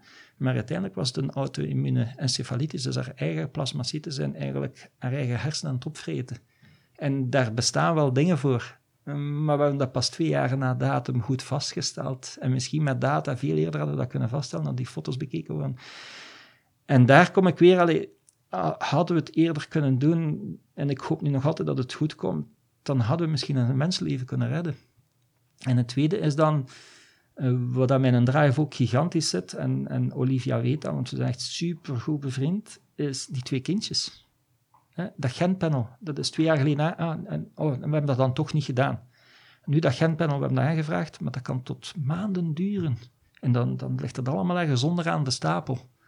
En dan denk je van, alleen mensen, hoe zit het hier? En, en die data, dus uh, ik, in parallel, Tom, we hebben vooraf even gepraat. Ja, mijn, vrouw is eigenlijk een beetje boos op mij. Omdat, en dat is een understatement, omdat ik uh, mij drie maanden geleden ingeschreven had voor twee cursussen op MIT over artificiële intelligentie in healthcare en artificiële intelligentie in pharma en biotech, omdat ik dat wel leuk vind. Maar ja, toen wist ik niet dat ik zes uur per dag of vier uur per dag met een patiënt ging bezig zijn. Want ik heb echt heel veel tijd in analyse, documenten, foto's bekijken, raw images, uh, in, in tooltjes gestoken. Maar het goede nieuws daar is dat je weer ziet wat er mogelijk is. Dus hebben uh, nu, dat wil ik wel eens meegeven, eh, we praten over wearables, maar in Amerika zijn ze bezig, ik weet niet of je weet, over invisibles. En invisibles, dat is eigenlijk een modempje dat in je huis hangt. Hè. Dat is gelijk een modem, dat, dat met radiogolven kijkt dat door de muren en dat heeft je ademhaling, je hartslag, je remslaap, maar je moet geen watch meer dragen, je moet niet meer opladen. Het is ook niet uh, privacygevoelig, want zij geven foto's en beelden, dus je ziet u niet lopen met camera's, het is echt met radiogolven. En ik zei tegen, die verlezer, ik zeg, dat zou ik hier graag hangen, omdat ik dan zou zien van, um, de medicatie is nu opgestart, ja, je ziet daar niet veel aan, maar kun je dingen zien, kun je bepaalde dingen al op voorhand zien. Dat is één voor het hele. Dus dat je meer uh, predictief kunt gaan werken, meer uh, risicogestuurd kunt werken, omdat je dingen veel eerder ziet dan een arts of een verpleegster die eigenlijk maar vijf minuutjes daar is en dan net op dat moment zijn dat ze die vijf minuten per dag, wij zitten naar zes uur, wij zien dat, ah, ze is nu wakker, we stellen vragen, we zien patronen.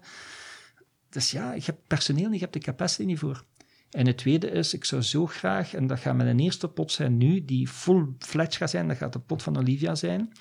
En dat is mijn cadeau aan de kinderen, ook als het met de mama niet goed komt, te zeggen van, beste kindjes, ik ga jullie opvolgen. En als ik ooit iets zie dat maar hebt aan een mama-patroon, dan gaan we direct in actie schieten. Want als je dat medicijn veel vroeger toedient, ja, dan kun je voorkomen in plaats van te genezen. Hè?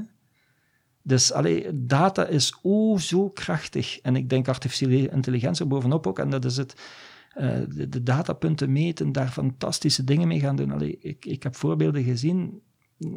GateSpeed, ik weet niet of je GateSpeed kent, dat is eigenlijk, de FDA gebruikt dat veel bij, bij het goedkeuren van, van medicijnen. En dat is eigenlijk, ik ben geen expert ter zaken nu, dus mijn excuus als ik het slecht uitleg, maar laten we het veralgemenen. Dat is eigenlijk zes meter stappen of zo. Ik weet niet of dat zes meter of acht meter is, dus sorry voor de luisteraars hier. Maar je hebt dus de opstart, hoe accelereer je? Dan stap je gewoon en dan heb je de afremfase. En dat wordt bekeken bij MS-patiënten, Huntington disease, uh, Alzheimer, Parkinson. En daar kunnen ze heel veel uit halen. Ja. Dus uh, stel dat we die gate speed nu checken bij, bij, bij Olivia eh, ze kan er niet meer stappen. Ehm, als je dan in het ziekenhuis bent, dan is het tussenin. Je hebt stress, je hebt misschien wat verkeer gehad, je hebt geen parkingplaats gevonden. Uh, je moet langer wachten, want er is een spoedgeval tussenin. Dus je zit daar in een stresssituatie. Maar met die Invisible, dus als dat toestelletje, dan kun je gewoon, als je gsm op tafel van de living ligt, en je weet, je zit er achter van, dan rinkel je, en dan weet je een speciaal belletje, en dan doen ze de, de gate speed, en dan rinkel je als je moet afruimen. En dan weet je dat, maar dat is in de huisvier, je kunt dat ik weet niet veel niet één keer in dat ziekenhuis om de zoveel tijd. Je hebt dat continu. Je kunt zien hoe dat mensen rondwandelen. Gaan ze in plaats van drie keer naar het wc, zes keer naar het wc. Als ze het ontbijt maken, dus een kast tien keer open of één keer open. Um, er zijn zelf nu toeltjes ook dat je gewoon een foto toont. Uh, per dag tonen ze een foto aan bepaalde Alzheimer- en Parkinson-patiënten. En dan moet je gewoon over de foto praten en gewoon het stemgeluid, de snelheid van antwoorden, de, de woordkeuze. Dus met AI weet ze dan uh, de alertheid, de achteruitgang, de vooruitgang. Ze zien het allemaal. Dus we kunnen zoveel op zo simpele dingen doen. En dat missen we. Dat missen we.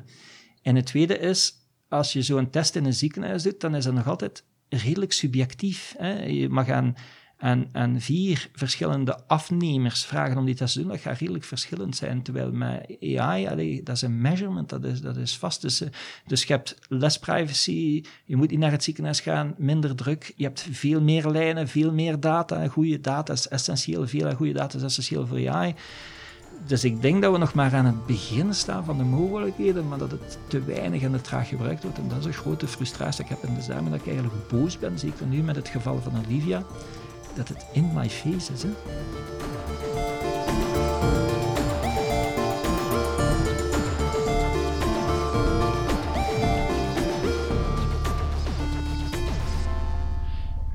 Is dat voor jou de reden geweest om naar de HDA te gaan? Dat soort scenario's of dat soort anekdotes en verhalen? Ja, ik denk dat er inderdaad storytelling vind ik belangrijk en ik kan dat goed, maar je moet niet uit je duim zeggen. En daar kan ik niet tegen. En het moet geen show zijn, het moet echt zijn. Moet, dat denk ik ook, eh, terugkomen op een eerdere vraag. Ehm, ik, heb af en toe heel mooie complimenten gehad. En, en iemand zei mij, authenticiteit met visie samen is een zeer goede eigenschap van goede CEO's. En hier ook, ik denk bij de HDA voel je dat de wil is zeer groot bij de mensen. Dat is eigenlijk fantastisch. En in alle instituten, hè. Uh, eigenlijk wel heel leuk hoor. ik ga niet alle namen noemen, maar zowel de sponsors als de als de chief data officers, de chief information officers, de, de, de architecten. Dat is heel fijn om te zien. En België is op dat vlak in mijn ogen toch wel een prachtig land. We hebben IMEC, we hebben VB. Uh, ik vind dat we ook heel veel aan mogelijkheden hebben dat ze in Amerika niet hebben. al die grants, fly, je kunt erop vloeken dat het een tijdje duurt en dat het niet makkelijk is, maar het is eigenlijk wel redelijk gemakkelijk hoor. En ik bedoel niet makkelijk in, er maar makkelijk in de processen. Die zijn veel vergemakkelijkt. We hebben nu een haalbaarheidsstudie gehaald met ISS, zowel met MedEx als met dingen. Dus vragen, even die markt opgaan. Nu zijn we met, met een eh, nog een groter ONO-dossier of een ICON bezig. Dus, dus er, is er zijn mogelijkheden. Dus één, voor start-ups is er denk ik heel veel mogelijk hier, heel veel acceleratie. Ik denk dat de mentaliteit inderdaad, zoals we hier eraan gehaald hebben, moeilijk zit. En als je dan teruggaat naar wat dat voor mij zo mooi is in die Health Data Agency, is dat ik nu eigenlijk die politici niet persoonlijk per se leren kennen, maar veel van die mensen toch wel heel goed leren kennen, een paar persoonlijk, en dan je ziet van, damn, allee, binnen, zal ik dat maar zeggen, die ambtenaren zijn heel veel inspirerende, goede mensen die die echt willen verhandelen. Ik denk dat meer het systeem is en de processen die ons vertragen, maar niet de mensen. En dat vind ik wel heel leuk. En het tweede is, we hebben IMEC, we hebben VEB, we hebben dat Biopharma Pact uh, dat nu opgesteld is. Um, we hebben mooie pharma hier in België. We zijn altijd top geweest in clinical trials. We hebben de research uh, met de VEB-instituten. Ja, we hebben dat talent hier. We hebben goede we hebben top universiteiten. Allee, Leuven is ook weer gestegen. En dan denk ik, allee, we moeten daar toch op kunnen intappen. Dus als die politici mee zijn, als die instituten beginnen mee te zijn, uh, de industrie is mee, als je die, die stakeholders allemaal samenbrengt, als je de hospitale patiëntengroepen daar nog aan toevoegt, de, de, de healthcare professionals, de, de, ook, ook de mantelzorg en zo. Dus heel ver gaan in een stakeholder. En dat hebben we met de HDA gedaan, dat is wel heel leuk. Om maar te zeggen, we hebben ons pre-beheerscomité gehad vorige vrijdag, 23 juni. En daar was heel veel volk aanwezig en heel veel excitement. Dus dat was wel leuk om te zien. Dus die trein staat echt wel op de rails en die begint te bollen. En real world evidence, ja, ik denk dat we daarin moeten kunnen accelereren. Dan heb je het voordeel dat je misschien niet de schaal groot hebt van in Amerika, maar de kleine schaal en het talent dat we hier hebben, moet ons misschien kunnen accelereren. Dus ik geloof daar wel heel hard in. Dat wij bij België iets kunnen betekenen, zeker met, met de expertise die we hebben en de wil die we hebben op dit moment. Dus daar geloof ik hard in, was ik zeer blij aan de HDA te kunnen meewerken. En er hangt altijd zo'n perceptie rond, dat is van de overheid, dus dat zal wel traag gaan. En een van onze telefoontjes heb ik ooit gezegd, je bent nu staatsambtenaar. maar is dit een dossier waar waar dat je voelt van hier gaan nu eens alle clichés van een overheid niet bevestigd worden? Op die vraag wil ik eigenlijk niet antwoorden, omdat ze... Uh, ik ga proberen antwoorden, Tom. Ik denk dat het moeilijk is. Het is zeer moeilijk. Um, we hebben ook de wet die gestemd is en dan zit je in, in die overheid. En dus ik denk eens dat ik echt, hoe dieper dat ik in het systeem zit, hoe moeilijker dat ik het heb. En dat ligt aan mij, omdat ik een ongeduldige persoon heb die vrijheid moet hebben en dat werkt niet zo goed. Maar dat systeem, je kunt ook zo mensen in het systeem hebben, je kunt niet... Dus kan heel moeilijk op je vraag beantwoorden. Ik denk niet dat de HDA die clichés zal bevestigen of, of, net niet bevestigen. Ik denk niet dat we zo ver moeten gaan, maar ik denk wel dat het een project is wat ik wel leuk vind, dat ze eigenlijk zo'n gekke ondernemer is toegelaten hebben om daar toch in te zitten. Ik denk dat we wel zaken veranderd hebben, dat we wel zaken in gang gezet hebben. En ik hoop dat ze gecontinueerd worden.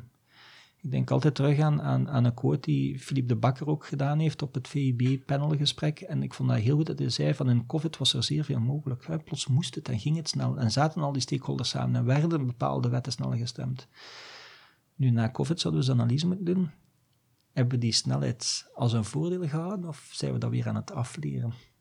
En binnen de HDA hebben we het nu opgezet. Ik denk dat we veel snelheid en stakeholder alignment gedaan hebben, dat we veel change management, dat zijn allemaal zo van die management tools die ik niet graag gebruik, maar het is inherent aan de verandering. Dus die verandering is gebeurd, die neuzen staan in dezelfde richting, de mensen willen het heel hard.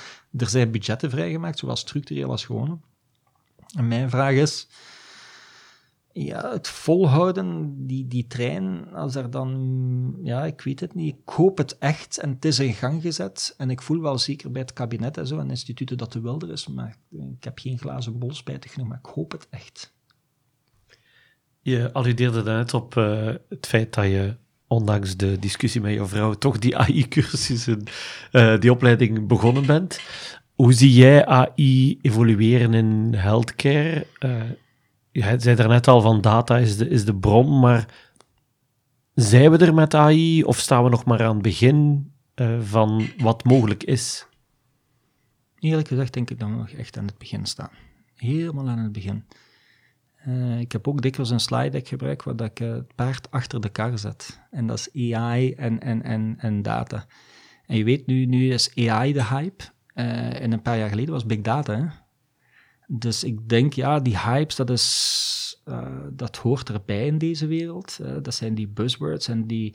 En dan heb je inderdaad die, die, die FOMO, die fear of missing out, dat mensen uh, dan plots hard in AI gaan investeren en gigantische budgetten, maar dat ze niet weten wat eruit komt. Het is een beetje, ja, ik heb het daar niet zo voor uh, als ongeleide projectielen erin stappen en dan krijg je typisch, allez, je kent de Gardner curve, dan krijg je die disillusionment, hè, want dan heb je veel geïnvesteerd en ze van alles beloofd en dan gebeurt er niks. En dan, ja, de volgende CIO, die, die geeft dan, de volgende moet dan opkijken en zeggen, dat gaan we niet meer doen. Hè. Dus ik hoop dat dat nu niet een beetje met AI gebeurt. Ik zie het hier en daar, maar het is, oh, het is zo fantastisch. Uh, in die zin, alleen met data kan je al veel doen. Wij hebben bijvoorbeeld op zeker moment mensen gehad die mij belden en zeiden, Hans, heb je even tijd? Ik wil je bedanken, want er was ook een kindje, was helemaal in het begin van, van nog, die, die, die eigenlijk twee maanden te leven had. Die was naar het kabinet gegaan. Op het kabinet, als ik moet een keer met die ondernemer praten, niet als een open source tool, of een open tool, is geen open source, maar open access tool. En keek dat naar, en, en die keek naar, en dan plots gaf hij dat gen in, maar dat gen werd dan semantisch vertaald in alle synoniemen alle ziekten. En die had dan een trailer gevonden in Finland. Dat kindje zit er, dat leeft nog altijd. Dus dat is fantastisch. Um, en dat is nog maar data. Uh, maar AI voor mij is old wine in new bottles. En ik denk dat het heavily overhyped is, maar langs de andere kant wil ik het niet underhypen. Dus het potentieel is in mijn ogen gigantisch, echt waar. Uh, waarom ook is het nu, heeft het nu meer potentieel dan jaren geleden? Want eigenlijk is er niet, in mijn ogen, maar ik ben echt geen experte, dus ik denk niet dat er zoveel veranderd is hoor. Maar je hebt natuurlijk de computing power en de data. Dus meer goede data, meer computing power, dat maakt wel veel mogelijk. Hè. Dus je hebt Moore's Law hè, met, met de conductoren, je hebt Eroom's Law. Hè, daar kan nog veel meer. Dus uh, Eroom's Law legt uit hoe dat de progressie is in de helft. Je moet eens kijken naar genomics. Hè het uh, volledig sequeneren van een genome. Toen dat ik mijn, mijn doctoraat startte, was, was, toen 2 miljard of zo. En nu is dat, denk ik, full genome sequencing, denk 800 of 1000 dollar. Hè? Dus dat is gigantisch qua prijs en qua snelheid. En ik denk dat er met AI heel veel te doen is, maar er zijn ook een paar challenges. En de challenges zijn in mijn ogen interpretability, noemt dat.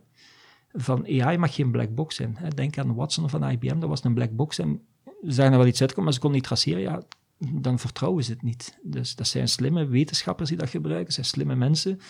En die willen eigenlijk, dus dat is interpretability. Voor mij is dat dat geen black box mag zijn. Dus die AI mag met dingen komen, mag met nieuwe features komen, maar ik wil ze begrijpen en ik wil ze even kunnen testen en valideren. En dan ga ik ermee bezig.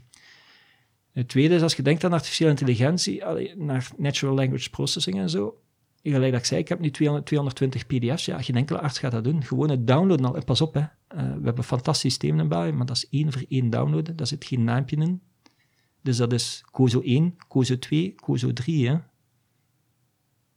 Dus alleen begin maar, dat is geen annotatie in. Hè? Dus ik heb die allemaal benoemd. Dat was UZ Gent, dat was UZ Leuven, dat was een MRI, dat was een labtest. En de labtest, ga jij in die labtest nu CRP-waarden gaan lezen? Waar staan ze? Ga erin. Dus we, allemaal, we beginnen allemaal te automatiseren.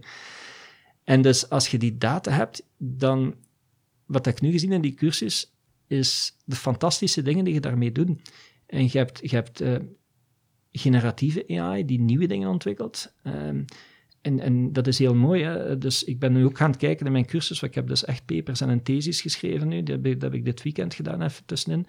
Maar we hebben daar een model uitgewerkt waar dat je met autocodes en decoders, dus je kunt eigenlijk uh, gaan autocoden en decoden, dus encoden en decoden, en dan ga je eigenlijk, bijvoorbeeld uh, als je een gezicht hebt, je kunt allemaal foto's van gezicht nemen, je zegt lachende gezichten, en dan kun je dat decoden. En dan gaat dat gaan eerst op een smiley, maar dat kan veel verder gaan, en je kunt misschien nieuwe dingen zien.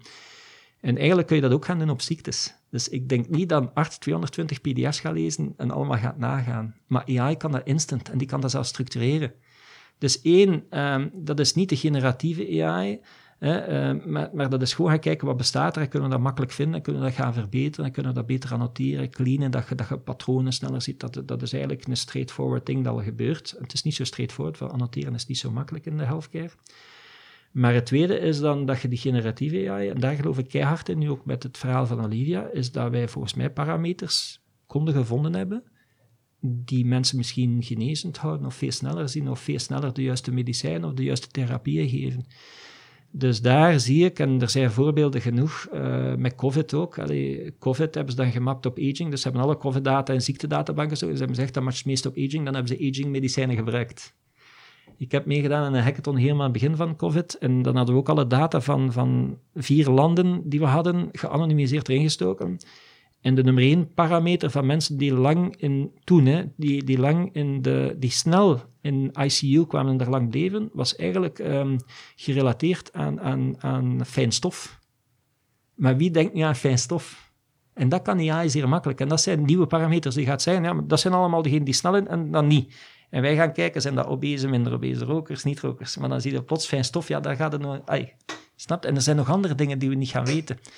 Dus ik denk dat daar AI veel kan doen in het vinden van nieuwe patronen, nieuwe features, het sneller vinden, sneller analyseren.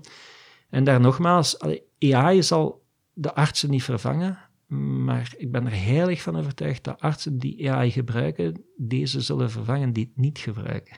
Dus AI voor mij is een tool die helpt. Een assistent, een digitale assistent die je helpt sneller lezen. Dus interpretability is weet wat erin staat, zodat je kunt vertrouwen, want het, toeltje vertrouwen, het algoritme vertrouwen, dat is één. En dan het kunnen valideren, het kunnen bijsturen, het kunnen superviseren. Dat zijn allemaal punten die ik nu uit die cursus gehaald heb, die belangrijke accenten zijn om je AI interpretable en trustworthy te maken en dan verder te gaan. Dus ik denk dat er heel veel mogelijkheden zijn en dat het zwaar, uh, ja, dat we nog, nog maar aan het begin staan. Is healthcare een sector die klaar is om dat te omarmen, te adopteren? Goh, ik denk het wel, eerlijk gezegd. Uh, ik zie dat ook bij die Health Data Agency, dat is secundair gebruik van data faciliteren in België. Dus maken dat die data inderdaad beschikbaar daarmee dat ik ook zo gepassioneerd mee bezig ben. Allee, denk nu maar in de tijd uh, bepaalde bedrijven die dan uh, met AI bezig zijn en zeggen, ja, wij hebben hier op foto's van COVID dingen gevonden en wij kunnen dat veel sneller zien dan een radioloog en wij zien misschien nieuwe dingen. Ja, ga maar naar alle ziekenhuizen alle foto's gaan vragen. Je weet hoe moeilijk dat, dat is, hè. Dus moesten dan een, toen een Data Agency die eigenlijk zegt van al deze foto's zijn geannoteerd en, en, en geanonimiseerd, gebruik het maar en maak maar een... Ja, dat is, stel je voor.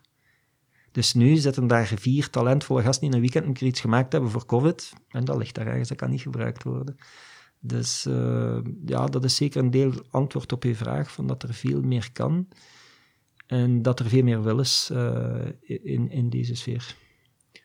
Hoe zie jij het nog evolueren? Of zijn er nog zaken die jij per se wil realiseren als grote droom die je nog wilt nastreven? Wel, mijn grote droom nu is, allee, die pots, ik zeg dat zit in de foundation, dat, moet eigenlijk gratis zijn, denk aan de pdf. Dus uh, het zou fantastisch zijn, moesten 440 miljoen Europeanen een pot hebben of een percentage daarvan. En moest je daar fantastische dingen mee kunnen doen. Dus dat is nu een, persoonlijke droom die ik najaag. Die interoperabiliteit moet gratis zijn en dat je daar echt mensen mee geniet en die services er rond die gaan erbij komen.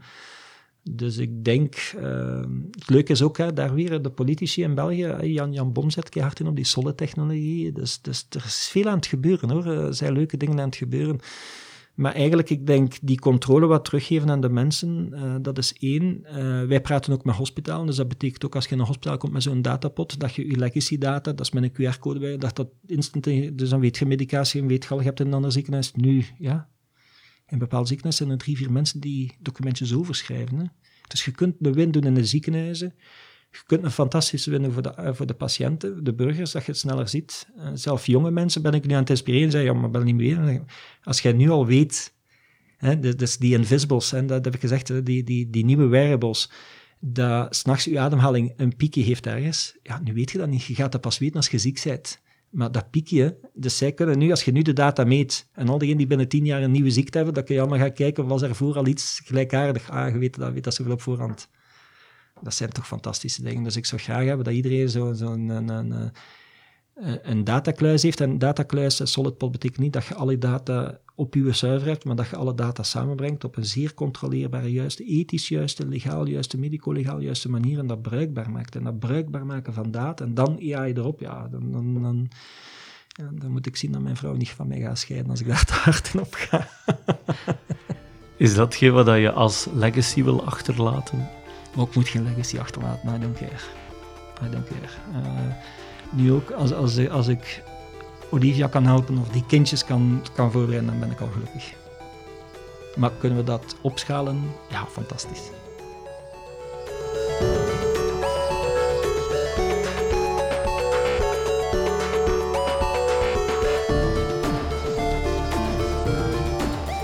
En hiermee sluiten we deze aflevering van Health Nerd af. Wil je deze of andere afleveringen herbeluisteren? Ga naar je favoriete podcastapplicatie of bezoek healthnerd.eu. Heel graag tot de volgende.